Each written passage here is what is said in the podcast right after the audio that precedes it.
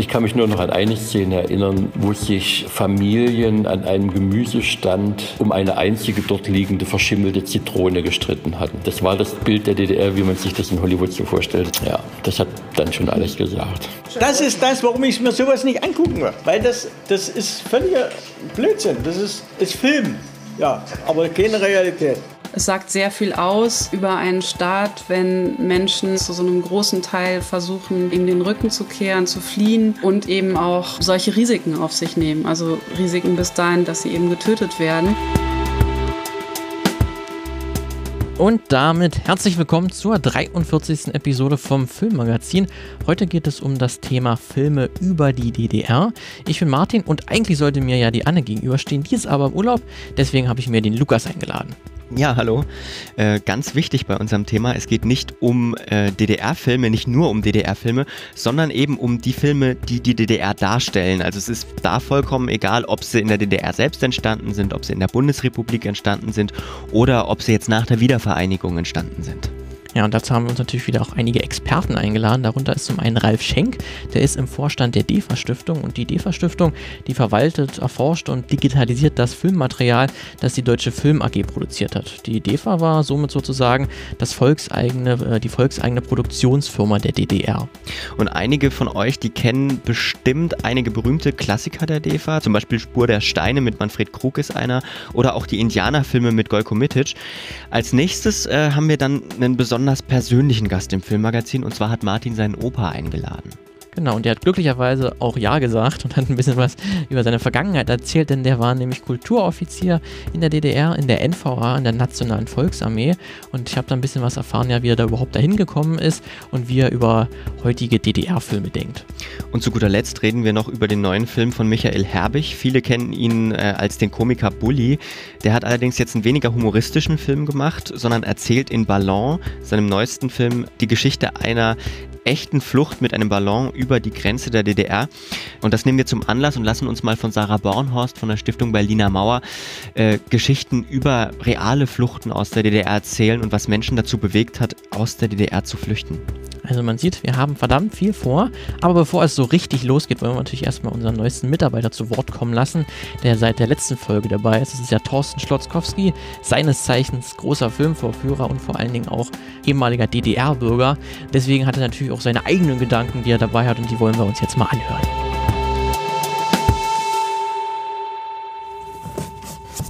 Oh Mann, dieser Karton hier war der erste, den Onkel Herbert in seinem Käfer über die Grenze geschmuggelt hat unterm Fahrersitz versteckt. Wenn die die ganzen VHS-Kassetten mit Westfilm gesehen hätten. Mann, das hätte Ärger gegeben. Aber eine richtige Videothek gab's bei uns nicht. DDR. Wenn man da filmtechnisch nicht verkümmern wollte, brauchte man halt Kontakte. Und die hatte ich. So, aber jetzt mal zum heutigen Programm. Filme über die DDR. Tja, Früher haben noch Parteikomitees über jeden Film geschaut und manche sogar verboten. Selbst ein Manfred Krug war davon nicht sicher. Der Roman zu Spur der Steine wurde gefeiert. Der Film landete nach der Uraufführung direkt im Giftschrank. Total gaga das Ganze. Und was sehen wir heute meistens? Klamaukkomödien über die ach so dummen Sozi-Heinis aus der Sonnenallee. Oder gleich das große Betroffenheitskino wie vom Donnersmark. Das Leben der anderen. Pah, ein Wessi will mir erzählen, wie es wirklich damals war? Verlob ich mir Frank Bayer oder Konrad Wolf. Dieser vorurteilsfreie Blick auf den damaligen Alltag. Und trotzdem schimmerte da eine Kritik am System durch, die nicht gleich jeden zum Spitzel verurteilte. Hat natürlich keinen Oscar gewonnen. Aber mal schauen. Vielleicht täuscht mich da auch meine Erinnerung.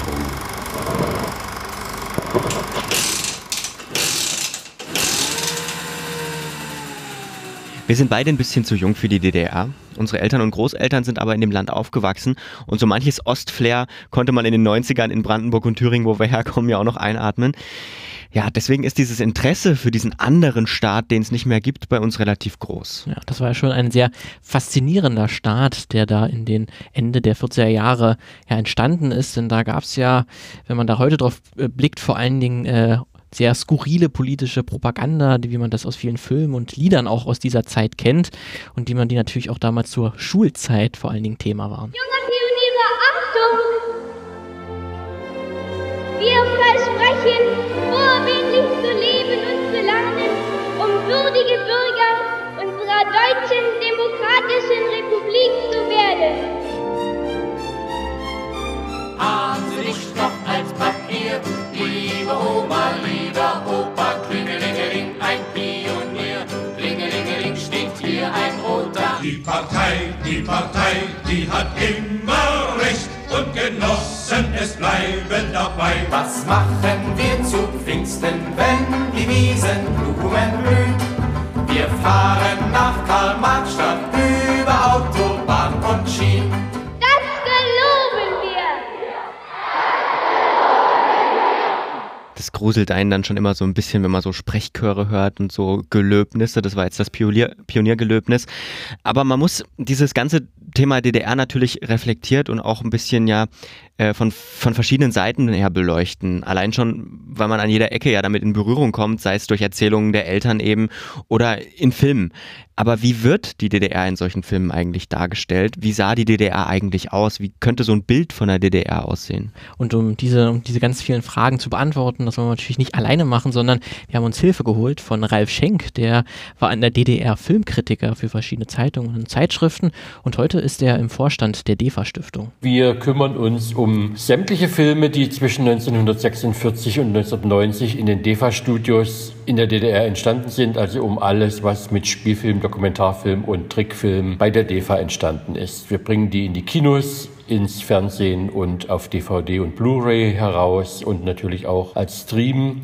Die DEFA hat ja immerhin über 40 Jahre lang Filme produziert, um die Geschichte der DDR irgendwie in audiovisueller Form festzuhalten. Und nicht nur die Geschichte der DDR, sondern sie hat ja auch historische Filme produziert. Also das heißt über das gesamte 20. Jahrhundert und weit darüber hinaus. Das ist ein großes Werk, eine große Aufgabe. Wir haben nämlich mit 12.000 Filmen insgesamt zu tun. Und Sie können sich vorstellen, dass da noch viel zu entdecken ist. Aber bevor wir die neuen Filme entdecken wollen, also Gundermann, Ballon oder Serien wie Deutschland 83 oder Weißensee, äh, müssen wir vielleicht erstmal früher anfangen, nämlich in der DDR selbst. Filme aus der DDR, die waren ja sehr nah dran an der DDR, haben Geschichten erzählt, die in der DDR auf den Nägeln brannten, haben aber gleichzeitig auch bestimmte Themen nicht behandelt, die in der DDR halt tabuisiert waren und über die man in der DDR nicht reden konnte. Wer aber denkt, dass nur beschönigende Propaganda gemacht wurde, der irrt. Denn gerade am Anfang der 60er Jahre gab es eine Art kulturelles Tauwetter. Die hat bis zu einem gewissen Grade diese Kritik schon zugelassen und sogar gewollt, denn auch innerhalb der SED gab es verschiedene Strömungen. Das ist dann der Staatspartei der SED zu viel geworden. Und da hat man dann kurzerhand beschlossen, ja, viele relativ kritische Filme, die entweder gerade in der Mache waren oder schon abgedreht waren und im Schnitt waren, ja, kurzerhand zu verbieten. Ist es denn wirklich so, dass wir jeden Dreck, der vom Westen kommt, nur kopieren müssen? Dinge Genossen, mit der Monotonie des Je, Je, Je und wie das alles heißt, ja, sollte man doch Schluss machen. Ja, dieser sexy Dialekt, der gehört natürlich zu Walter Ulbricht. Das war 1965 auf dem 11. Plenum des ZK, des Zentralkomitees der SED. Das war damals ein riesiger Einschnitt für den Kulturbetrieb der DDR, von der man eigentlich dachte, dass sie jetzt offener werden würde. Ralf Schenk beschreibt dieses Auf und Ab, also diesen Wechsel von Tauwetter und Engstirnigkeit eigentlich über die ganze Zeit, in der die DEFA Filme produziert hat. Wir erleben in diesen 40 Jahren DEFA-Geschichte immer wieder eine Annäherung an die Wahrheit über die DDR in den Filmen und ein Weggleiten von der Wahrheit. Und genau das heute zu beobachten, das ist schon sehr spannend. Aber es gab zu dieser Zeit natürlich noch ein anderes Land, einen anderen Kulturkreis, wenn man so will, in dem Filme über die DDR gedreht worden sind. Und das war natürlich dann der Klassenfeind, die BRD, die Bundesrepublik Deutschland. Und da spielte die Betrachtung der DDR ja eher eine untergeordnete Rolle. Es hat ganz wenige Filme gegeben, die sich mit der DDR beschäftigt haben in der Bundesrepublik. Das begann in den 50er Jahren schon. Da gab es schon Filme über Ost-West-Problematik, Himmel ohne Sterne von Helmut Keutner. Dann später gab es natürlich auch von Westberliner Filmfirmen Filme über die geteilte Stadt. Also das sind so Liebesgeschichten, wie sie auch von der DEFA gedreht worden sind, Ost-West-Liebesgeschichten. Ein Film ist Herrn Schenk dann aber noch eingefallen, der in der Bundesrepublik in den 80ern zumindest für einen ganz, ganz kleinen politischen Skandal gesorgt hat oder fast hätte sorgen können, und zwar zur Berlinale. Die war damals schon ein wichtiges Filmfestival und da sollte ein Film laufen, der genau die DDR-Fluchtgeschichte zum Thema hat, mit der sich auch Michael Herbig in Ballon heute beschäftigt. Ja, aber die Leitung der Berlinale, na, die hatte nicht so wirklich Lust auf diesen Film. Denn der Film, na, der ist einfach, der war ihnen einfach zu schlecht. Damit wäre fast ein politisches Exempel statuiert worden, weil es gab in Westberlin natürlich Politiker, die fanden das gar nicht gut, dass dieser Film abgelehnt wird und hätten den schon durchaus auf der Berlinale gesehen an prominenter Stelle aus politischen Gründen. Ja, ist ja heute auch noch ein sehr bedeutsamer Film. Ich meine, wer kennt ihn nicht? Den großen Walt Disney-Klassiker mit dem Wind nach Westen von 1982. Mhm. Hat sicherlich jeder im, im, äh, die Kassette noch, die Videokassette im Regal zu stehen. Nee, aber eigentlich geht es da nämlich, um jetzt kurz die äh, Story zu beschreiben, am Anfang, da wird ein ganz besonderes Bild von der DDR gezeichnet. Dort sieht man unbefestigte, mattige Straßen, ein Wochenmarkt, der aus Holzabfällen zusammengehämmert wurde. Und ja, die versteinerten Gesichter bei den Menschen, die sprechen da ein eindeutiges Bild. Ich habe diesen Film auch vor 30 oder 40 Jahren zum letzten Mal gesehen. Es ist schon ewig her. Ich kann mich nur noch an eine Szene erinnern, wo sich Familien an einem Gemüsestand um eine einzige dort liegende verschimmelte Zitrone gestritten hatten. Oh, Moment. Nein, es lohnt sich nicht darum zu streiten. Es tut mir leid. Nehmen Sie sie bitte. Bitte. Danke. Das fand ich damals also total daneben. Also das, war das Bild der DDR, wie man sich das in Hollywood so vorstellt, dass sich Familien um eine einzige verschimmelte Zitrone streiten am Gemüsestand. Ja, das hat dann schon alles gesagt. Zur Verteidigung des Filmes muss man sagen, dass es keine Zitrone war, sondern eine Orange, was die Sache aber nicht besser macht, denn da stimmt einfach von hinten bis vorne gar nichts. Da stimmen nicht mal die Autos, die da durch die Straßen von dieser vermeintlichen DDR-Stadt fahren. Das sind nämlich irgendwelche alten, abgelegten ja, Briten. Ja, man hatte nämlich irgendwie den Eindruck, dass da eigentlich noch vor ein paar Wochen noch Krieg herrschte und gerade die Bombe eigentlich alles vernichtet hat. Dabei stellt der Film eigentlich die DDR 1979 vor. Ja. Ne? Aber wir gehen mal wieder zurück zum Thema, denn wie geht es weiter mit der Darstellung der DDR in Filmen? Über Ost und West haben wir ja schon gesprochen. Jetzt fehlt eigentlich nur noch die Zeit nach der Wende bis heute. Und auch über diese Filme weiß Ralf Schenk gut Bescheid, vor allem weil in den letzten Zügen der DEFA, bevor sie dann abgewickelt wurde, noch Filme rauskamen, die gnadenlos mit der DDR abgerechnet haben. Die wollte dann aber schon eigentlich fast niemand mehr sehen, weil die DDR-Bevölkerung war mit anderen Themen beschäftigt. Die hatte in den Zeiten der Wende und in den Wirren der Wende mit ganz anderen Problemen und Konflikten zu tun. Also diese Filme sind dann ein bisschen untergegangen. Dann begannen zunächst erst einmal, das fand ich auch ganz interessant, die Komödien über die DDR. Die ersten Filme von westdeutschen Regisseuren nach der Wende über die DDR waren ja, waren ja Komödien. Go Trapigo und Go Trapigo Nummer zwei. Ähm, Peter Timm. Damit fing es ja an. Dann später kam Sonnenallee, auch das eine Komödie von einem ostdeutsch sozialisierten Regisseur von Leander Hausmann. Gut, bei Lenin auch das eine Komödie. Also man hat sich erstmal lachen von der Vergangenheit verabschiedet. Ja, und dann kam das Jahr 2006 mit einem ganz großen Einschnitt. Mit dem Film Das Leben der anderen von Henke von Donnersmarck. Das ist ein Film, der ja weltweit Furore gemacht hat. Es fängt für mich an, problematisch zu werden, wenn der Film behauptet, er sei ein authentisches DDR-Bild, er sei ein authentischer DDR-Film. Da äh, habe ich schon meine Probleme, weil doch vieles in dem Film einfach nicht stimmt. Über einen anderen Film, der jetzt heutzutage erschienen ist, sagt Ralf Schenk aber, dass der relativ authentisches Bild von der DDR zeigt. Und damit meint er den Film Gundermann über den gleichnamigen Liedermacher von Regisseur Andreas Dresen. Und der läuft auch gerade noch in den Kinos. Ich halte Gundermann für einen, tatsächlich für einen Gegenentwurf zu dem Leben der anderen. Einen sehr bewussten Gegenentwurf, weil ich glaube, damit wird jetzt nach nunmehr fast 30 Jahren nach der deutschen Vereinigung ein neuer und ein anderer und ein wahrhaftigerer Ton über das Leben in der DDR angeschlagen, als er bisher im deutschen Kino zumindest gewagt worden ist. Obwohl hundertprozentig allumfassend wird wohl niemals ein Film die DDR beschreiben können. Film ist Kunst und Film verlangt immer nach Abstraktion und 100 Prozent authentisch kann ein Film sowieso nicht sein, weil Film ist immer abgehoben und Film ist was anderes als die Wirklichkeit. Das merkt man zum Beispiel am Thema Stasi. Im Vergleich zur Wirklichkeit wird dieses, dieser Themenbereich sehr stark beleuchtet. Die Aufmerksamkeit, die war in der DDR selbst gar nicht so ausgeprägt, sagt Ralf Schenk. Die meisten der Filme, die in den letzten 20 Jahren über die DDR erzählt wurden, auch der Serien, da spielt ja immer das Thema Stasi eine Riesenrolle. Vielleicht mit Recht, ich weiß es nicht. Ich denke aber auch, dass man auch DDR-Filme ohne das Thema Staatssicherheit erzählen könnte.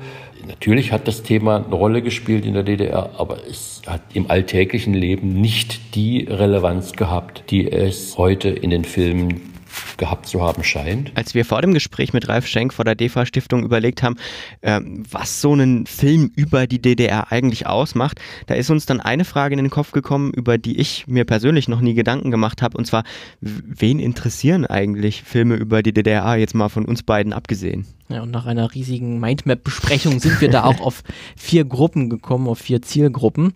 Äh, und zwar sind das einmal dann die Menschen, die in der DDR gelebt haben, dann die, die nicht in der DDR, DDR gelebt haben und dann jeweils deren Kinder, also die zwei Kinder, der die DDR gelebt haben und die nicht. Und alle haben irgendwie ganz unterschiedliche Interessen an, der, an den DDR-Erzählungen. Wir beide, wir sind ja eher, wir sind ja Kinder vom Osten und haben natürlich ein ganz besonderes Interesse daran, als jemand, der zum Beispiel im Westen nach der Wiedervereinigung geboren wurde.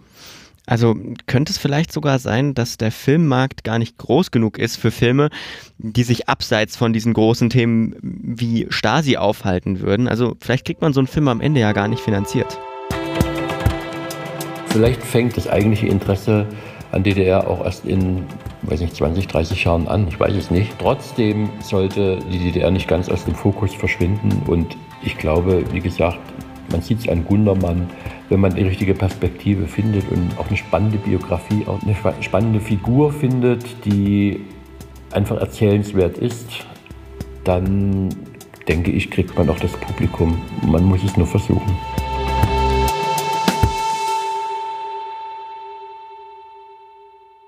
Ich bin sehr in der Partei. Ich habe es alleine. Mir hat nie einer geworben. Das war so, habe ich ihm immer schon in der Schule schon gesagt, das mache ich mal wenn es soweit ist, wenn ich soweit bin. Den wir hier gerade gehört haben, das war mein Opa. Den habe ich nämlich mal eingeladen zu einem etwas ausladenden Kaffeegespräch. Wir haben uns da mal mehrere Stunden hingesetzt und haben ein bisschen über seine Vergangenheit gesprochen. Denn mein Opa, der ist 1944, ist der geboren, ähm, hat dann von der Gründung der DDR also noch nicht so viel mitbekommen, 1949, weil er auch gerade in einem kleinen Dorf im Südharz aufgewachsen ist. Das lag damals im Landkreis Sangerhausen, das gehört heute zu Sachsen-Anhalt. Warum hast du fürs Filmmagazin mal mit deinem Opa gesprochen? Ja, denn mein Opa, der war dann, ist dann später zur NVA gegangen, zur Nationalen Volksarmee und war dort Kulturoffizier und hat deswegen auch einen recht filmischen Blick auf ähm, DDR-Filme und die DDR an sich und hat auch selbst mal Kultur studiert. Und als Zeitzeuge war er natürlich eigentlich von Anfang bis Ende der DDR dabei und hat die eigentlich so fast komplett bewusst auch wahrgenommen die Existenz von zwei deutschen Staaten, die hat dann mein Opa im Kinderalter auch noch nicht wirklich begreifen können. Ist natürlich logisch. Ähm, in dem Alter, da interessiert man sich für andere Dinge als für Politik. Ähm, dass es aber eine sehr angespannte Zeit war, das merkt mein Opa dann doch. Es gab da mehrere Vorfälle, von denen er mir erzählt. Zum einen gab es da mal äh, Fliegerbeschuss am Himmel. Da haben sich wirklich zwei Piloten mit ja, Militärflugzeugen beschossen. Da ist dann wahrscheinlich ein russischer oder amerikanischer Pilot in den Luftraum des jeweiligen anderen eingedrungen. Und da kam es dann zu einem kurzen Gefecht.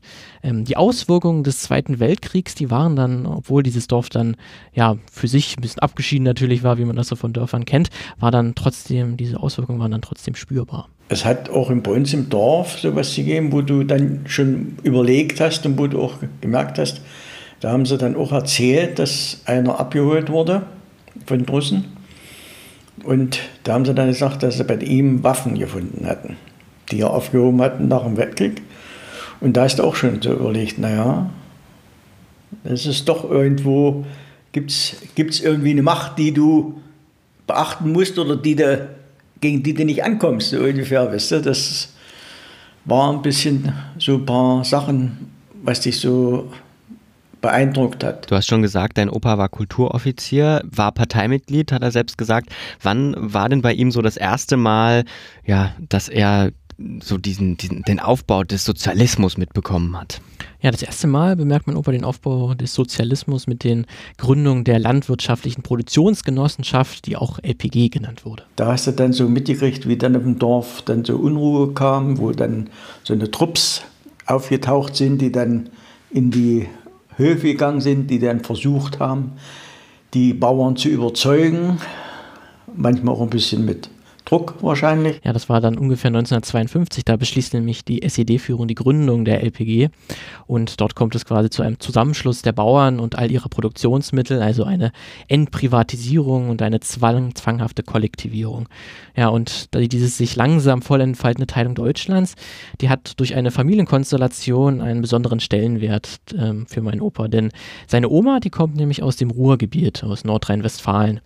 Und die Mutter kommt da dann natürlich dann auch her und die fährt dann auch regelmäßig eigentlich zweimal im Jahr in den Westen und findet da auch mit dem Bau der Mauer dann selbst auch immer wieder Gründe, dort äh, immer wieder ihre Mutter zu besuchen. Mein Opa, der ist auch einmal mitgefahren und ähm, hat seine Oma besucht und das war für ihn ein sehr eindrucksvolles Erlebnis. Weil ich von drei, vier Tagen so eine Erinnerung hatte, einmal vom Baulichen her, vom Kohlenwagen. Das erste Mal gesehen, dass jemand dort Kohlen verkauft hat. Kannst du bei uns gar nicht. Die wurden eben eingekellert und da kam nicht im Winter einer mit Säcken, mit Kohlen und hat die verkauft. Ja. Auch mit der Fleischwurstbahn. Du hast dort vieles gesehen, aber ich sage mal so, ich habe immer durch meine Mutter, die ja aus dem Ruhrgebiet kommt, sie hatte mal gesagt, du musst das auch so sehen, du musst im Ruhrgebiet viele Arbeitslose, der Dreck dort, das war genauso wie bei uns mit der Braunkohle. Da hast du dort einmal geschneit und den nächsten Tag nach zwei Stunden war alles schwarz. Das war nicht irgendwie die BRD, nee, das war eigentlich dort, wo deine Mutter hergekommen ist. Das kam erst ein bisschen später, würde ich sagen, dass man da bewusster dort gesagt hat, das ist das andere System und das sind wir. Aber das war in der Kindheit überhaupt kein Thema, würde ich sagen. Ja, denn dieses Bewusstsein für zwei deutsche Staaten, ähm, das ist dann etwas, was er zwar verinnerlicht, dass es dort eine Grenze gibt und für ihn ist, wird, wurde ihm auch immer quasi gesagt, ähm, du darfst bis dahin gehen. Also die haben, dort wo das Dorf war, das war direkt an einer, in der Nähe einer Grenze. Das heißt, er hat immer gesagt bekommen, bis hierhin darfst du spielen, bis dahin darfst du gehen. Den Harz selbst durfte er zum Beispiel nie besteigen. Das hat er erst nach der Wende dann gemacht. Erst da ging das dann wirklich. Und aber insgesamt beschreibt er seine Kindheit auch als eine sehr glückliche Zeit, trotz dieser ja, gewissen Einschränkungen Einschränkungen, die man damals hatte. In der Schulzeit ist er dann natürlich auch, wie es sich dafür eigentlich ja, gehört, dann Teil der FDJ, der Freien Deutschen Jugend. Das ist der kommunistische Jugendverband der DDR. Und damals, ähm, während dieser Zeit, da ist ja dann auch dieses Zitat, was wir am Anfang gehört haben, dass er schon zu sich gesagt hat, wenn ich soweit bin, dann möchte ich wirklich in die Partei eintreten. Also man hat schon gesehen, dass diese Lehren der, in der Schule vom Sozialismus, die haben bei meinem Opa wirklich gefruchtet, kann man sagen. Er war davon auch wirklich überzeugt. Nach dem Abitur, da fängt mein äh, Opa eine äh, Ausbildung an als Gruben-Elektroschlosser in Mansfeld. Das macht er ungefähr anderthalb Jahre und schließt das auch ab. Nach der Lehre, da ruft dann die NVA sozusagen an. Da geht es zur Grundwehrausbildung nach Rostock. Dort ist er dann bei den Modschützen. Das ist Kurzform für die motorisierten Schützen. Also das heißt, die, die im Panzer sitzen oder in anderen Fahrzeugen, anderen bewaffneten Fahrzeugen. Ähm, die Zeit beschreibt aber mein Opa ähm, bei der NVA Grundwehrausbildung jetzt nicht als seine besten Jahre, weil er war jetzt nicht wirklich ja, Fan von diesen Truppenübungen mit ähm, verschiedenen Atemmasken durch die Gegend rennen und dann noch irgendwelche Schießübungen. Und Rostock war auch recht weit weg von, seinem, von, von seiner Heimat, von seinem Dorf. Das heißt, er konnte da jetzt nicht wirklich ähm, am Wochenende oder wenn er Freizeit hatte, da, die, da mal besuchen gehen. Das Einzige, was er sagt, was ziemlich äh, positiv war, war, dass Rostock an sich ein sehr gutes kulturelles Angebot hatte und er auch dort, weil er Fußballfan war, auch öfter zu Fußballspielen gegangen ist. Denn auch in dieser Zeit äh, kam es zu einem sehr interessanten Vorfall, der vielleicht schon ganz gut beschreibt, was für ein Typ mein Opa war. Denn, wie ich auch schon gesagt habe, er hat sich schon sehr stark identifiziert mit den Ideen des Sozialismus. Und da er Fußballfan war, kam es da auch mal zu ein paar ja, Streitigkeiten, denn als die Fußball-WM in der Kaserne lief, als er noch bei der Grundwehrausbildung war, ähm, da schaute natürlich auch die Kaserne und die Soldaten schauten natürlich der WM zu und nach der Meinung meines Opas waren sie aber etwas zu sehr überzeugt von einer Mannschaft. Da kannst du auch sehen, wie ich manchmal auch verbohrt war in meiner Überzeugung. Und da war damals Fußballweltmeisterschaft. Im Clubraum haben die alle gesessen und haben äh, sich gefreut, dass der BRD gewonnen hat. Wir waren schon ausgeschieden. Und das hat mich so geärgert. Da bin ich ins Zimmer bei mir und da habe ich einen Draht genommen. Kurzschluss, Sendepause, aus war Fernsehen. Ja, das ist dein Opa auch. Und da haben sie das, das haben sie aber mitgekriegt. Ich war ja der Einzige, der nicht drin war. Und da habe ich dann auch eine, ist mir das Trommelfell geplatzt, da habe ich dann eine Schelle gekriegt. Haben sie gemerkt, wer das war. Ja, und dann äh, nach der Grundausbildung nach, äh, bei der NVA, da hat dann mein Opa auch das äh, weitergemacht, was er auch gelernt hat, war Grum Elektroschlosser unter Tage. Das war dann auch der Punkt, wo er das erste Mal ja mit einem Film über die DDR äh, ja zusammengekommen ist oder wo der eine Rolle in seinem Leben gespielt hat. Ne? Genau, denn in dieser Zeit, wo er als Gruben-Elektroschlosser gearbeitet hat, da war auch einmal das äh, ZDF, das Westfernsehen war bei ihm zugegen, denn die haben einen Beitrag gedreht über den Tag des Bergbaus. Und äh, dieser Bericht, der löste dann auch sehr heftige Reaktionen aus nach der Ausstrahlung in der BRD, ähm, denn da wurde ja etwas missverständlich etwas gezeigt. Hinterher kam dabei raus, dass eine jämmerliche Revolte auf dem Schacht bei uns angefangen hat, nachdem der Film im Westfernsehen lief. Warum jetzt eine Revolte?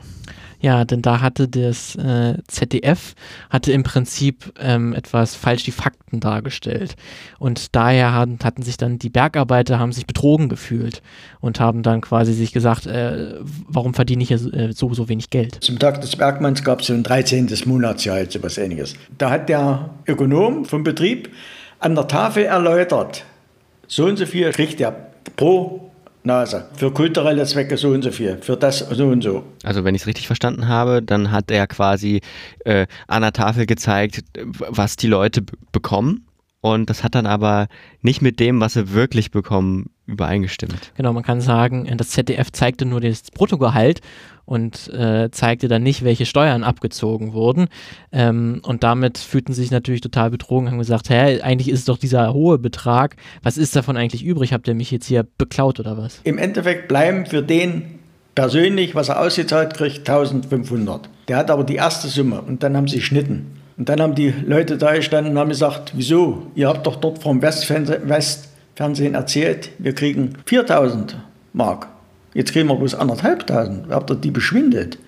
Ja, und da waren noch zwei so eine Dinger, wo du nicht davon überzeugt warst, dass die Berichterstattung, die dort kommt, immer objektiv ist. Ja, das war dann so ein etwas einschneidendes Erlebnis, kann man sagen, oder auf jeden Fall, an was er sich noch sehr stark erinnern kann, dass dann auch ja, diese Fronten quasi verhärtet waren. Aber mein Opa sagt auch, dass er damals auch schon sehr bewusst das gemerkt hat, dass die DDR selbst da auch äh, jetzt kein Unschuldslamm ist und auch gerne mal die Dinge so sehr zurechtgerückt hat, dass sie auch im guten Licht dastehen und zu Staatsbesuchen wurde natürlich alles, alles ganz schöner gemacht, als es eigentlich sonst aussieht.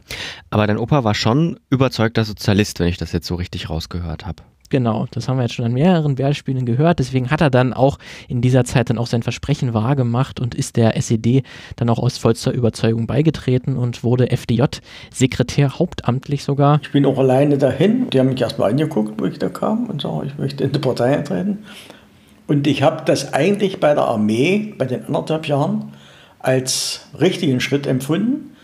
Da konntest du dort in der Mitgliederversammlung da war der Kompaniechef, da war der Stabschef, da warst du als Soldat. Dort hat auch ein Hauptfeldwebel, der da Verfehlungen gemacht hatte, der hatte einen Soldaten, der auf dem Feld nicht mehr konnte, hat er gedacht, der markiert bloß und hat den getreten in die Seite. Und der wurde dort auch aus der Partei rausgeschmissen. Du hast also im Prinzip gemerkt, dass du auch dort was zu sagen hast, dass du auch was verändern kannst, dass du was mitmachen kannst. Ja, also mein Opa hat aus der Zeit bei der Armee dann schon gemerkt, dass man als SED-Mitglied, wenn man sich da engagiert, auch wirklich etwas verändern kann und dass er mitgestalten kann an diesem Staat. Und 1972, ähm, da kam dann auch die Armee nochmal auf ihn zu, das Wehrkreiskommando, und die hat ihm angeboten, sich vom Gefreiten, also ein sehr niedriger militärischer Rang, den man dann bekommt, wenn man äh, abgeschlossen, wenn man die Grundwehrausbildung abgeschlossen hat, äh, zum Leutnant ernannt zu werden in Waldrena, das liegt in Südbrandenburg, dort gab es nämlich eine größere Kaserne.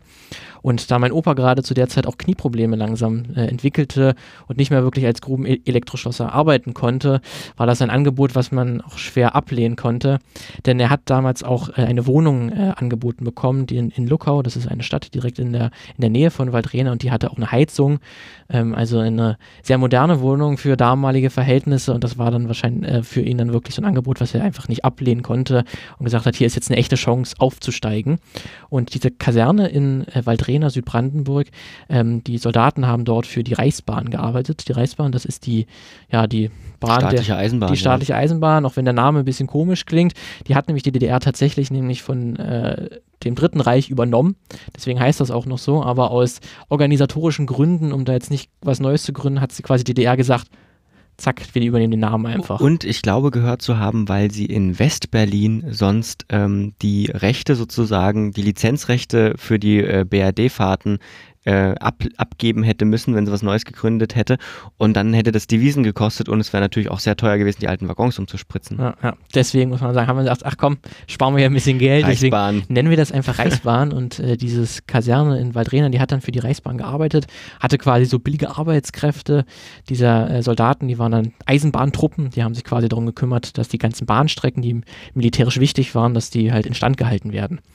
Und äh, das nimmt dieses Angebot nimmt mein Opa dann auch an und wird Politikstellvertreter in einer Ko Kompanie und kümmert sich dann um die politische Bildung der Soldaten, der Offiziere, kümmert sich um Betreuung und organisatorische Aufgaben. Später äh, wechselt er dann nochmal ein bisschen den Aufgabenbereich und wird dann Kulturoffizier im Regiment und hat einen recht vielfältigen Aufgabenbereich. Ich habe die Bibliothek, Buchverkauf und MAO, das Clubhaus und die ganze kulturelle Betreuung der Soldaten, das alles mitgemacht. Und das, die materiellen Dinge hatte ich noch unter mir. Praktisch Radio, Fernseher in den Kompanien, das, was dort den Leuten zur Verfügung stand. Und dann auch die finanziellen Mittel für Veranstaltungen mit Nachweisführung. Das hat mir eigentlich ganz gut gefallen. Was MAO hat er gesagt? Was ist das? Ja, das ist dann die militärische Handelsorganisation. Das war natürlich in der DDR durch die Planwirtschaft, hat natürlich alles, ja, seinen geregelten Vorgang und man konnte jetzt nicht einfach äh, sich im Supermarkt alles kaufen, was man wollte, sondern da gab es gewisse Vorschriften und dafür war dann im Bereich Militär dann auch die militärische Handelsorganisation zuständig. Was mein Opa hier jetzt auch schon ähm, hier erwähnt hat, ist das Clubhaus. Das hatte im Prinzip, hatten das viele Kasernen, das war im Prinzip der, das Zentrum der Freizeitaktivitäten für die Soldaten, weil Trainer hatte aber dann, wie ich auch durch meine Eltern erfahren habe, ein recht großes Clubhaus, wo auch verschiedene Großveranstaltungen ähm, ja, vonstatten gingen und das war so ein bisschen ja, das wirkliche Freizeitzentrum der Soldaten. War ein großer Saal mit Kino, wo jede Woche zwei, dreimal Film gespielt wurde. Da du eine Gaststätte drin gehabt und noch einzelne Clubräume, Bibliothek und noch so ein paar kleinere Räume. Du hast die Großveranstaltungen drin gemacht mit den Pudis oder mit City und mit Silly. Und die einzigen, die ich nie bekommen habe, das war Karat. Das war immer so, du musst die Verträge machen mit der Konzert- und Gastspieldirektion. Und die habe ich ein paar Mal unter Vertrag gehabt. Und wenn die aber Fernsehauftritte hatten, waren sie weg. Die hatten immer Fernsehauftritte. Und da war jedes Mal, wenn die zu uns kommen sollten, waren Fernsehauftritte, waren sofort. Ja. Schade, ja. weil Grad ist die beste Band von den genannten. Das, das stimmt wohl. Äh, sonst hatte er aber quasi die High Society, war quasi in dem Clubhaus wohl öfter mal zugegen. Ähm, wir haben ja auch schon gehört, dass hier auch Filme gezeigt wurden. Das war also quasi ein kleines Kino, noch dieses Clubhaus. Und diese Filme, die wurden natürlich jetzt nicht, konnte da, gab es keine Videothek, wo man sich einfach dann eine äh, Videokassette rausgenommen hat, sondern die wurden dann auch von, von oben, äh, von den Machthabern natürlich bestimmt bestimmt, welche Filme hier es zu zeigen gab. Aber das waren jetzt keine besonderen Pro Propagandafilme, sondern das waren dann wirklich die normalen Kinofilme, die man auch außerhalb der Kaserne gucken konnte in den Kinos. Also DEFA-Produktion oder und auch viele russische Filme. Und einmal, da kann sich mein Opa auch dran erinnern, ähm, da sollte einmal auch ein Film eigentlich gezeigt werden, aber dann gab es dann das Verbot und dann doch nicht und doch nochmal umschwenken auf den anderen. Und äh, das war schon zum Beispiel ein Beispiel wäre jetzt gewesen, er wusste nicht mehr ganz genau, was für ein Film es gewesen ist, aber zum Beispiel Spur der Steine hatten wir jetzt auch ja schon mehrmals erwähnt in dieser Folge. Es war cool, hatte nur eine Uraufführung und wurde dann zack verboten danach. Ja, das war dieses berühmte elfte Plenum äh, der, äh, des ZK der SED, des Zentralkomitees der Sozialistischen Einheitspartei Deutschlands, wie man in der DDR gerne ausgesprochen hat. Natürlich, so ist richtig. Ja. Ja, und äh, diesen Spur der Steine zum Beispiel, ähm, den hat er mein Opa auch dann erst nach der Wende gucken können, weil er dann wirklich verboten war und hat dann äh, auch gesagt, dass er nicht wirklich nachvollziehen kann, warum die SED-Führung damals dann immer mal wieder die Verbotskeule schwang. So gibt es viele solche Geschichten, dass man mit der politischen Engstirnigkeit manchmal erst Probleme geschaffen hat, wo gar keine waren. Er selbst hat äh, versucht, immer auch wenn er sehr natürlich überzeugt war vom Sozialismus und von dem System, dass er nach seinem eigenen moralischen Kompass handelt. Ich würde eigentlich sagen, dass ich es versucht habe. Und ich habe eigentlich versucht, dass ich auch in meiner Funktion, dass ich für die Soldaten was gemacht habe. Ob das immer gelungen ist, äh, ich würde sagen, ich bin eigentlich zufrieden, wenn du dann in Bad Frankenhausen auf dem Bahnsteig stehst, weil du auf den Zug wartest und dann ein ehemaliger Soldat aus dem Zug grüßt und dich ruft und freundlich ruft, nicht bösartig, dann weißt du, dass der eigentlich, der sich eine gute Erinnerung hat. Ich habe es natürlich auch mit meiner Mutter häufiger dann äh, über diese Zeit dann auch gesprochen und weil mein Opa auch gesagt hat, dass er versucht hat, nicht ganz so politisch, politisch engstirnig zu sein, dann hat sie zum Beispiel erzählt, dass mein Opa schon sehr vehement gegen das Westfernsehen war und quasi schon sehr ja, ausfallen wurde, wenn schon äh, Westwerbung er es irgendwo im Haus zu hören gab. Das hat mein Opa gar nicht gern gesehen und da war er schon sehr, sehr strikt dagegen. Und das ist dann, wenn man ihn selbst darüber reden hört, dann spielt er das immer so ein bisschen runter. Aber das ist zum Beispiel, was meiner Mutter immer noch, noch sehr im Gedächtnis ist, dass er da dass wirklich sehr, sehr streng war. Und daher spielen auch seine Aussagen dann wirklich, was er hier erzählt, auch sehr seine eigenen Erfahrungen wieder ist natürlich auch ein Zeitzeuge, das darf man immer nicht vergessen. Das sind die historischen Quellen, mit denen man, sag ich mal so, am vorsicht, vorsichtigsten umgehen muss und am kritischsten beleuchten muss. Ähm, wie schaut er denn heute Filme über die DDR? Also was hält er denn von den aktuellen Filmen? Ja, meistens nicht so viel, muss man sagen. Ähm, da ist ihm ähnlich, wie schon Ralf Schenk darüber gesprochen hat, ist ihm die Themen DDR, Stasi, Staatssicherheit, Bespitzelung, die ganze Partei, wie damit umgegangen wird, ist ihm eigentlich meistens zu sehr im Mittelpunkt und wird so dargestellt, als hätte es den großen Stellenwert gehabt, dass sobald ein DDR-Bürger vor die Haustür geht, sofort er daran denkt, wer könnte mich bespitzeln und ist da hinterm Busch, könnte da ein Stasi-Mitarbeiter stehen und, und, mir zuhören, was ich mir gerade ins, ins, in den Bart murmel. Deswegen, das ist ihm äh, meistens ein zu sehr großes Dauerthema, was da wirklich suggeriert wird. Das war sicherlich bei vielen Leuten so, aber ähm, ich glaube, was immer verkannt wird, auch so ein bisschen, ist, dass es ein, ein Leben in der DDR gab. So ein normales Leben, ne? Wo es dann halt auch passieren kann, dass du heute mit Leuten sprichst und die dir sagen, pff, du, äh, habe ich jetzt nicht so viel von mitbekommen. Ja, da gibt es sicherlich sehr, sehr viele Beispiele. Und da nennt er mein Opa auch einen Film, den wir heute schon mal gehört haben, der ihm da schon wesentlich besser gefallen hat. Ich habe jetzt mit dem Gundermann den ersten Film wieder gesehen, wo ich sage, der ist realistisch dargestellt. Die meisten Filme sind ja auch von Leuten gemacht, die eigentlich das nicht erlebt haben in der DDR, sondern von denen, die das nur vom Hörensagen kennen oder von irgendwelchen Leuten, die sie befragt haben oder sonst was. Ich habe eigentlich so ein bisschen, muss ich ganz ehrlich sagen, eine Abneigung dagegen. Es wird vieles verallgemeinert, ob das jetzt Stasi ist, ob das Partei ist oder was. Du hast das gar nicht so empfunden damals. Und ähm, natürlich gab es Leute, denen es da vielleicht auch anders ging, aber äh, er bringt ja auch dieses Beispiel, was Schenk vorhin gesagt hat, ähm, ganz schön. Also Dresen, Andreas Dresen von Gundermann, der Regisseur, kommt ja aus Gera und äh, beispielsweise bei, äh, bei Das Leben der anderen äh, von Florian Henkel von Donnersmarck, der ist, kommt ja aus dem Westen sozusagen. Genau der hat sich ja dann über mehrere Interviews mit verschiedenen Betroffenen oder auch ehemaligen Tätern äh, der SED-Führung, hat er sich unterhalten und ist dann darauf basierend seinen Film Leben der anderen gemacht. Ähm, das ist natürlich dann noch was anderes, als wenn einer, der direkt darin aufgewachsen ist. Und das, das merkt dann mein Opa auch sehr, sehr stark, dass er dann vor allen Dingen bei solchen Filmen, die dann von West Regisseuren und Drehbuchautoren gemacht wurden, dass er da dass sich häufig, häufig das falsch irgendwie anfühlt. Und dass er da aber auch wirklich den Gundermann wirklich auch gelobt hat, der das wirklich dann ja, positiv darstellen könnte. Man könnte ja schon fast denken, wir machen hier einen kleinen Werbefilm ja, für Gundermann. Das stimmt. Also der Gundermann lässt uns hier irgendwie nicht irgendwie positiv nicht los. Nicht los wir ne? haben das im Vorfeld hier nicht so äh, eigentlich angedacht, aber irgendwie haben uns die beiden Interviewpartner hier beide Gundermann als sehr, sehr positives Beispiel gegeben. Können wir auch nichts gegen machen. äh, aber was dann auch so ein anderer Aspekt ist, den mein, äh, mein Opa häufig, häufig stört, ist dann, ähm, dass das so absolut dargestellt wird, die Stasi. Er hat selber, ähm, wurde ihm mal gesagt, dass er in seiner Zeit bei der NVA als Kulturoffizier auch selbst spitzeln sollte und aufschreiben sollte, was ihm so auffällt. Aber da hat er auch einfach gesagt, er hat keinen Bock aufs Aufschreiben, war schon immer zu faul dafür. Deswegen hat er da auch abgelehnt und das war auch kein Problem. Und das ist dann etwas, was er in Filmen nie sieht, dass man auch mal ablehnen kann und dass da die SED-Führung oder die Stasi nicht sofort äh, eingreift und dich sofort in, ins Gefängnis steckt. Ähm, da gab es natürlich auch, muss man sagen, andere Beispiele, wo man dann weiß, äh, die konnten nicht ablehnen. Ähm, es gibt natürlich in Deutschland gibt's die sogenannte Opferrente. Äh, das ist ein Gesetz, was sich dann um die Opfer der, des, der SED-Führung oder des Regimes dann kümmern, die da irgendwelche Rep Repressalien wirklich erlebt haben. Und das war bis 2016 ähm, hat die Bundesregierung dafür 1,4 Milliarden Euro ausgegeben. Also es, es gibt da wirklich auch Beispiele natürlich, die das dann nicht so erlebt haben. Deswegen ist das natürlich insgesamt ein großes Streitthema. Auch das habe ich dann auch in dem Gespräch mit meinem Opa auch gemerkt und dass es da immer noch auch Vor Vorteile gibt. Leben der anderen ist dann so ein Film, den er selbst noch nicht gesehen hat, weil es ihn da wirklich ein bisschen sagt, äh, da, die sind einfach, da kann ich, kann ich mir nicht wirklich antun. Ähm, aber trotzdem kommt er am Ende dann darauf zu sprechen, dass es trotzdem wichtig ist, dass er für die Erinnerungskultur ein wichtiger Beitrag ist, dass man das nicht vergisst, äh, vergisst und sich immer wieder hervorholt, was eigentlich die DDR damals bedeutete. Ist vielleicht auch so, dass du vieles ja auch aus deiner Geschichte verdrängt hast. Auch ein bisschen anders beurteilst jetzt.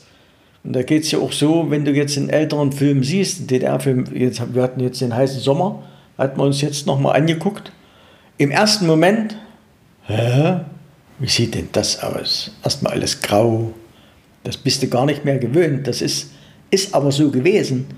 Man kommt dann zwar rein, aber im ersten Moment bist du, bist du da vollkommen irgendwie, das ist, irgendwie ist das weg.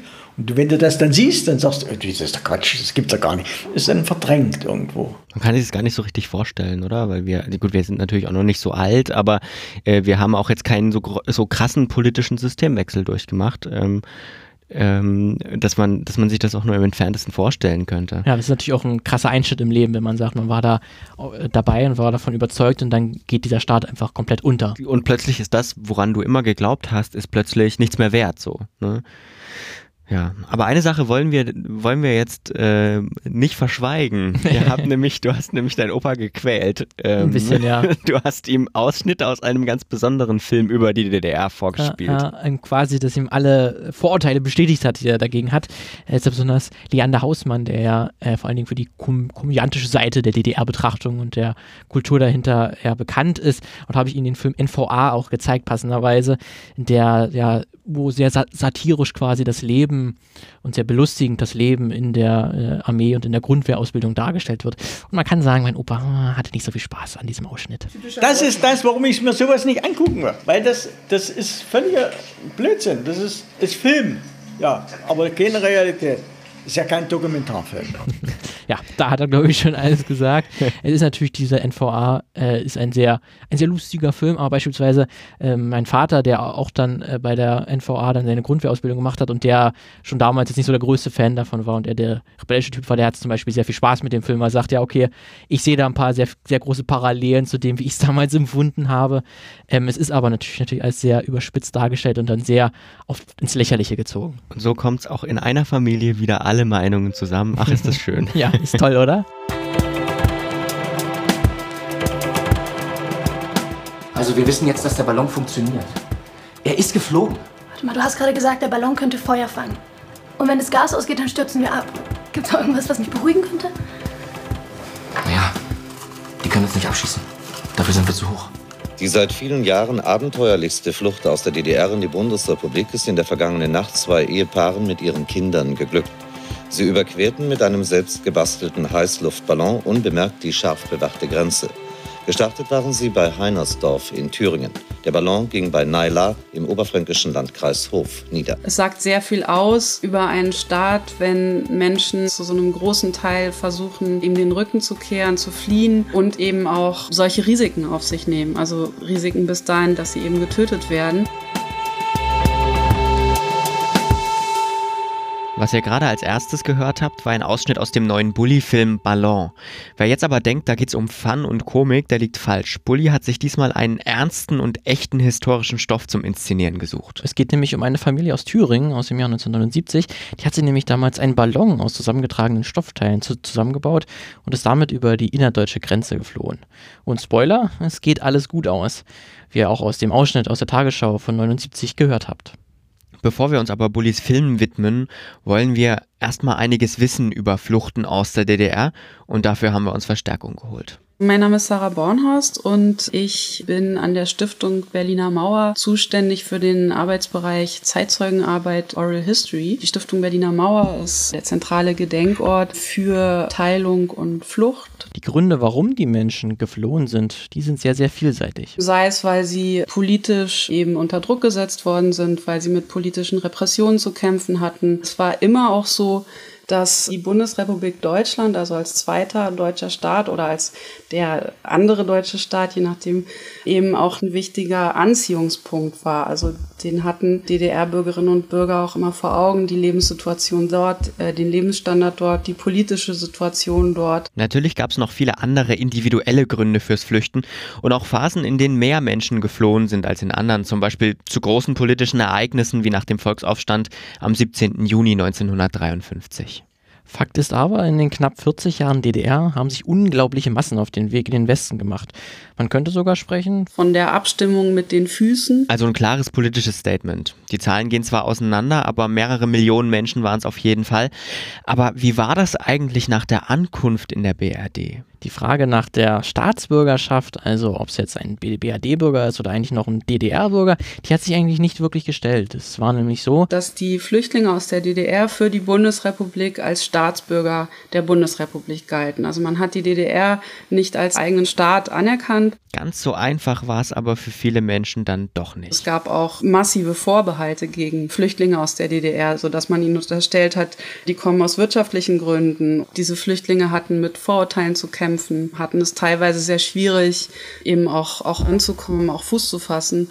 Oder was teilweise auch der Fall war, dann so in den 70er Jahren, 80er Jahren, dass Leute, die aus politischen Gründen geflohen waren, dass die das Gefühl hatten, ja, da kann man gar nicht drüber reden in der Bundesrepublik, das interessiert einfach keinen. Also das waren auch so Erfahrungen, die natürlich dann das Ankommen äh, und das Einleben nicht unbedingt gleich gemacht hatten. Damit waren natürlich jedes Mal ganz individuelle und persönliche Schicksale verbunden.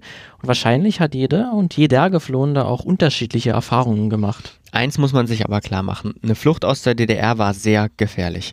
Erst recht nach dem Bau der Berliner Mauer 61, beziehungsweise nachdem die Grenze dann um das ganze Land dicht gemacht wurde. Aus der Schule kennen wir da sicherlich noch Berichte von den Sprengfallen, den bissigen Hunden und dem Schießbefehl. Das ist ganz wichtig, also dass sich Leute, die versucht haben, aus der DDR zu fliehen, enormen Risiken ausgesetzt haben. Also einmal das, dem Risiko eben, dass sie getötet werden und dann aber auch, dass sie verhaftet werden und dass sie verurteilt werden. Einem solchen Risiko setzten sich auch zwei Familien aus Pösneck aus. Das liegt in Thüringen. Im September 1979 war das, als sie sich dazu entschlossen, mit einem selbstgebauten Ballon über die Grenze in den Westen zu fliegen. Und das ist ja schon eine recht ungewöhnliche Sache, denn Bully ist ja eher nicht so bekannt für einen ernsten Film oder in diesem Fall sogar einen Thriller. Das kann man so sagen. Das war auch so das Erste, was, was ich gedacht habe. Und ich glaube, ähm, das, das war ihm auch klar. Mir war klar, dass wenn, wenn, wenn jemand wie ich jetzt sich so ein Thema vorknöpft, dass das erstmal bei dem einen oder anderen irritierend wirkt und womöglich es dann auch heißt, ah, jetzt kommt der Münchner Komiker und will uns erklären, wie die DDR funktioniert hat. Darum ging es aber nicht, sondern mich hat die Geschichte fasziniert und deswegen war mir wichtig, die Familien äh, so frühzeitig wie möglich ins Boot zu holen. Hab die dann kontaktiert, sowohl die Familie Wetzel als auch die Familie Strelzig. Damals lebte der Herr Strelzig noch, der Peter Strelzig. Und dann bin ich dann nach äh, Pößneck gefahren. Zu meiner Überraschung ist ja die Familie Strelzig tatsächlich nach der Wiedervereinigung zurück in ihr altes Haus gezogen. Ich bin also tatsächlich in diesem Haus gewesen, in dem Originalkeller, in dem auch der Originalballon genäht wurde. Ich habe, das war für mich wie eine Zeitreise. Es war eine kleine, wie, wie, so eine Museumsführung durch dieses Haus. Also, wer jetzt dachte, krass, die vom Filmmagazin haben mit Bully gesprochen. Ja, wir sind halt cool. Nee, äh, die Töne von Bully, die stammen aus einem EPK, heißt das. Ähm, das ist ein Presskit, also quasi so einem ja, zur Verfügung gestellten Paket äh, O-Töne für die Presse. Genau, da haben wir uns mal ein bisschen durchgeklickt und haben dann hier ein paar interessante O-Töne rausgesucht. Und jetzt noch ein bisschen ja, äh, zum Film jetzt, wollen wir mal zu kommen, wie, wir, wie, wie der uns so gefallen hat. Und äh, man muss ja sagen, dass jetzt hier ganz klar in dem Film der Fluchtversuch im Vordergrund ist. Das heißt, die Handlung des Films beginnt dann auch mit dem gescheiterten Fluchtversuch, denn äh, die Familie oder die beiden Familien haben es quasi schon mal probiert und das ist dann auch äh, scheitert beim ersten Mal und dann kommt auch die Stasi, wird auf diesen fehlgeschlagenen Fluchtversuch, wird sie aufmerksam, ja, und dann entspinnt sich so ein Katz-und-Maus-Spiel. Vielleicht müssen wir erstmal, um auf unser Thema zurückzukommen, äh, so ein bisschen beschreiben, wie sieht denn der Film aus? Wir haben ja von, von Herrn Schenk vorhin schon gehört, dass es da einen anderen Film über diese Flucht gab, 1979, und da war die DDR ja schon sehr schwierig dargestellt, sag ich Ja. mal. Ist es denn jetzt besser aus deiner Sicht? Auf jeden Fall. Also das wirkt auf jeden Fall, als ob es das Jahr 1979 wäre und nicht, als ob gerade die Bombe eingeschlagen Ja. hätte. Ähm, das, das wirkt auch so von den, von den Kleidern her und den Frisuren ähm, und so das ganze Feeling, muss man wirklich sagen, das war ja Bully auch sehr, sehr wichtig.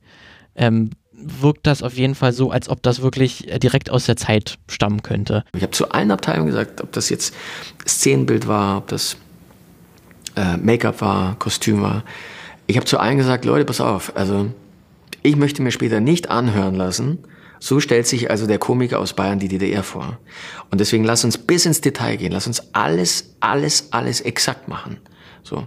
Und wenn's der, wenn's, wenn's der, wenn's auch der falsche, aus heutiger Sicht falsche, damals richtige Tapetenkleber ist, der dafür sorgt, dass die Tapete sich eben mit der Zeit von der Wand löst. Auch diese Details, glaube ich, sind wichtig, wenn, wenn Leute, die diese Welt noch kennen, diesen Film sehen, weil sie eben dann plötzlich sogar diese Welt wieder riechen können. Und äh, tatsächlich, die Tapeten sind mir aufgefallen mit diesem, mit diesem, diese, also sehr beige oder so, ein- so ein, so ein braun irgendwie äh, mit so Mustern drauf. Oder auch, äh, das kenne ich von meinen Großeltern noch, auf dem Tisch dann so eine Kristallglasvase, Hm, die dann ja. da stand. Auch klassisch, ja. Und na gut, Autos, ne? Die, die Familie selbst fuhr einen blauen Wartburgen, äh, relativ alten aus den 60ern, glaube ich. Ganz viele Trabis sind natürlich rumgefahren. Die sind mit, mit ähm, Simsons gefahren, mit, mit MZs und so. Also da haben sie sich echt nicht lumpen lassen. Die ähm, Fahrzeuge, auch die Militärfahrzeuge, so ein W50 oder ein L60, beziehungsweise auch die russischen Militärhubschrauber. Ich glaube, so dieses nebenbei gesteuerte DDR-Bild, weil das steht ja nun wirklich in dem Vordergrund, das ist schon relativ adäquat getroffen. Da wurde wirklich die, die Vorgabe, die Bully dort gesetzt hat, dass sie wirklich äh, auf das Detail gucken, auch umgesetzt. Aber es ist natürlich jetzt nicht so der, der große Fokus des Films, da wirklich ein akkurates DDR-Bild zu machen oder sie zu zeigen, wie war es damals in der DDR, sondern wirklich, wie Bully auch gesagt hat, ihm war die Geschichte wichtig. Das heißt dann wirklich dieser, dieser Fluchtversuch oder halt alles drumherum, wie man sich auch dazu entschlossen hat und welche Gefahren man da immer wieder begegnet ist und dieses Auf und Ab, weil dann irgendwann immer die Stasi quasi immer näher kommt, den beiden Fa Familien und sie das irgendwann aufdecken könnten und dann es immer so ist, ja, ist das jetzt schon der entscheidende Schritt? Ha haben sie sie dann oder Ja. sind sie noch mal kurz noch mal weggesprungen? Insofern ist es relativ klassisch aufgebaut mit Verfolger und Verfolgten. Ähm, das Ganze wird ja auch unterstützt von, von der Bildsprache so ein bisschen. Also da gibt es ja so ein paar äh, visuelle Elemente, die uns sehr aufgefallen sind. Zum Beispiel während des Absturzes beim, beim ja letztendlich erfolglosen ersten Flucht, Fluchtversuch, äh, wo die in dieser selbstgebauten Gondel sind und Angst haben, weil die ja relativ schnell nach unten gehen. Da fährt die Kamera in einem einzigen langen Take so zwischen den Gesichtern, zwischen dem ähm, Gashahn, also den Gasleitungen vom Ballon und äh, ja, also anderen Details hin und her und das alles in einem Ruck. Also es ist schon, war schon eine sehr, äh, eine sehr, ja, vereinnahmende Szene. Ja, wirkte irgendwie, ne? dadurch so chaotisch, wie es wahrscheinlich sich angefühlt hat für Ja. die Beteiligten oder ist ungefähr dem nahe gekommen. Deswegen, das muss ich auch sagen, ist mir mit am, am positivsten an dem Film aufgefallen. Weil wirklich, wenn du vorher überlegst, dass der vorherige Film, den Bully gemacht hat, war dann Bully-Parade der Film, äh, den ich wirklich nicht besonders gut fand, ähm, dann ist das, und auch seine anderen Filme, die er bisher gemacht hat, muss man sagen, der hat sich richtig äh, toll weiterentwickelt. Also das ist wirklich, ähm, was da für eine ja, spezifische Bildsprache sich wirklich entwickelt hat, mit wirklich äh, auch äh, Auge fürs, fürs, für die Highlights, dass man wirklich bestimmte Szenen, die jetzt besonders dramatisch, spannend oder auch mal vielleicht ein kleines bisschen noch lustig äh, sein sollen, wenn sie halt ein bisschen auflockernd dienen, der, der Auflockernheit dienen, dienen sollen, dann, dann hat das Bully wirklich richtig gut hinbekommen und dann findet halt immer wieder so interessante Kniffe, um das Ganze zu untermalen. Das hätte ich wirklich äh, nicht erwartet. Nee, dass nee. Bully äh, dass das wirklich so hinkriegt und sich da auch so viel, so viel Mühe gibt und dass es wirklich überhaupt nicht so wirkt wie ein Bully-Film. Und ich mich da eigentlich dann wirklich darauf freue, wenn er jetzt noch danach noch dann ähnliche Filme macht oder das weiter so Interesse zeigt, was er da noch machen wird. Ja. Hat er ja gesagt, habe ich gehört, dass er jetzt erstmal Lust hat auf Ja. dramatische Stoffe. Wir müssen mal gucken, was machen denn die Schauspieler so außer Schauspielen? Sind die wirklich gut? also einer sticht ja schon ja, also, sehr heraus. also ne? gut sind sie, sind sie alle, können wir schon mal sagen. Es ist kein, dass es einen Totalausfall gibt, einer, der total stört. Auch wenn es auch Kinderrollen und so gibt, das ist ja, manchmal ein bisschen schwierig. Das ist ja wirklich nicht der Fall. Aber man muss schon sagen, dass ja das klare Highlight ist dann der Michael Kretschmann, der dann den äh, Stasi, Hauptstasi-Beamten spielt, der quasi immer den, den beiden Familien auf den Fersen ist. Und der kriegt das wirklich richtig gut hin. Dieses, ja, diese Autorität strahlt er halt total, das dieses Charisma und halt auch diese, diese Macht, die er hat. Eine andere Figur steht eigentlich im Fokus, das ist Friedrich Mücke, also ähm, der ähm, Peter Strelzig. Ne? Peter Strelzig. Der hat schon, also der hat die meiste Tiefe von allen Figuren, also würde ich fast sagen. Der ist ja auch derjenige, so ein bisschen die treibende Kraft, der auch sehr zweifelt. Also es ist kein perfekter Held, sondern es ist halt der Familienvater, der sich auch der auch Angst um seine Familie hat und so. Ne? Ja. Also von den Schauspielern her so eine schöne Sache. Also Absolut. Mal wirklich sagen. Also das Einzige war halt, ähm, wenn wir jetzt bei den Schauspielern sind, dass dann vielleicht dann die Familie Streit sich dann dadurch, dass dann der Peter Streit so im Fokus ist, auch ganz klar die Familie mehr Szenen bekommt jetzt ja. als die andere. Ja. Das war wahrscheinlich eine Dram dramaturgische Entscheidung, weil man wahrscheinlich den Film nicht zu sehr aufsplitten wollte in zwei Familien. Mhm. Das heißt, du hättest quasi zwei große Geschichten gehabt. Ähm, und die zwar immer zusammenlaufen, aber dann trotzdem so ihre eigenen Schwerpunkte haben. Und deswegen, kann, ich kann das schon verstehen, dass man sich jetzt ja. vom, vom Drehbuch her gesagt hat, okay, wir gehen mehr auf einen Charakter oder eine Fa Familie. Ja. Du hast vorhin schon mal gesagt, es sind sehr, sehr bekannte Thriller-Elemente drin. Also ähm, sehr solide umgesetzt. Das war jetzt aber von der Inszenierung her, von der Spannung, vom Spannungsaufbau nicht so krass viel Neues dabei, oder? Nee, also wenn jetzt irgendjemand mal einen Thriller gesehen hat oder weiß ungefähr, wie Filme Spannung erzeugen, dann kann man da ein paar Schritte schon voraussehen hm. und weiß ungefähr, wenn jetzt hier die Stasi dabei ist, jetzt die Türen abzuklappern und äh, es ja quasi jetzt jeden Moment sein könnte, dass sie entdeckt werden, dann weiß man schon, okay, in dem Fall, da ist es wahrscheinlich noch nicht so, dass sie entdeckt werden, oder? Und das ist dann auch meistens so. Also das ist, ähm, das sind dann ja wirklich sehr bekannte Elemente, die verwendet werden, aber es funktioniert auch. Also selbst, weil ich auch bei mir gemerkt habe, ich habe es schon ungefähr vorausgesehen und hin, aber irgendwie war es trotzdem, dass du ständig gewagt hast, ah, machen sie jetzt hier einen Fehler und ist, ist die Stasi da ein bisschen näher oder jetzt sind sie wieder zurückgeworfen und jetzt müssen sie das Haus wechseln, woanders nähen. Das Einzige, was mich so ein bisschen gestört hat, ist äh, mit Stasi und Familien dieses ganz, ganz klare Schwarz-Weiß. Also ähm, was heißt gestört? Ähm, man hätte es wahrscheinlich nicht anders umsetzen können in diesem Film, sonst wär, dann wäre er nicht so spannend geworden.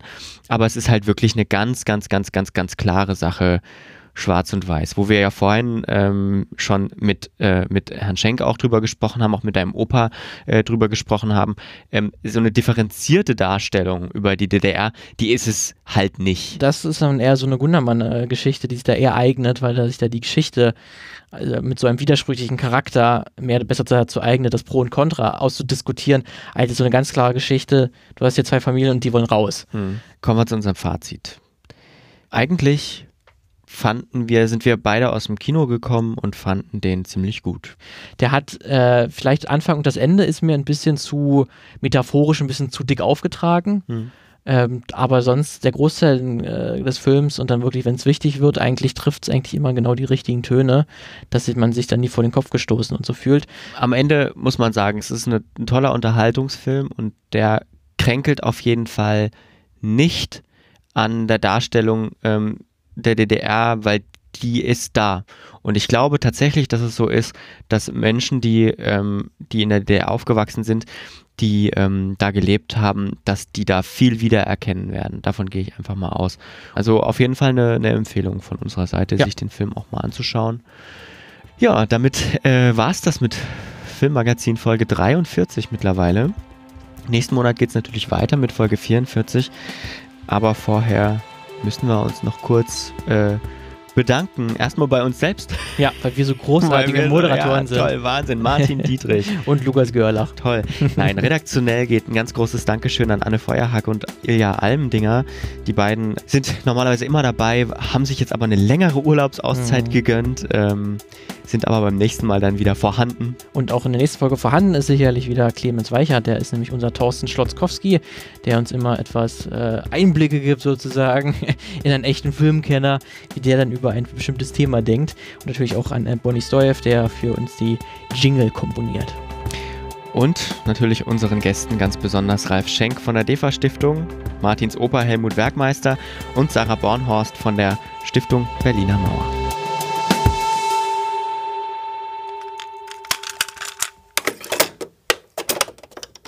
Eine Einfachtonproduktion 2018.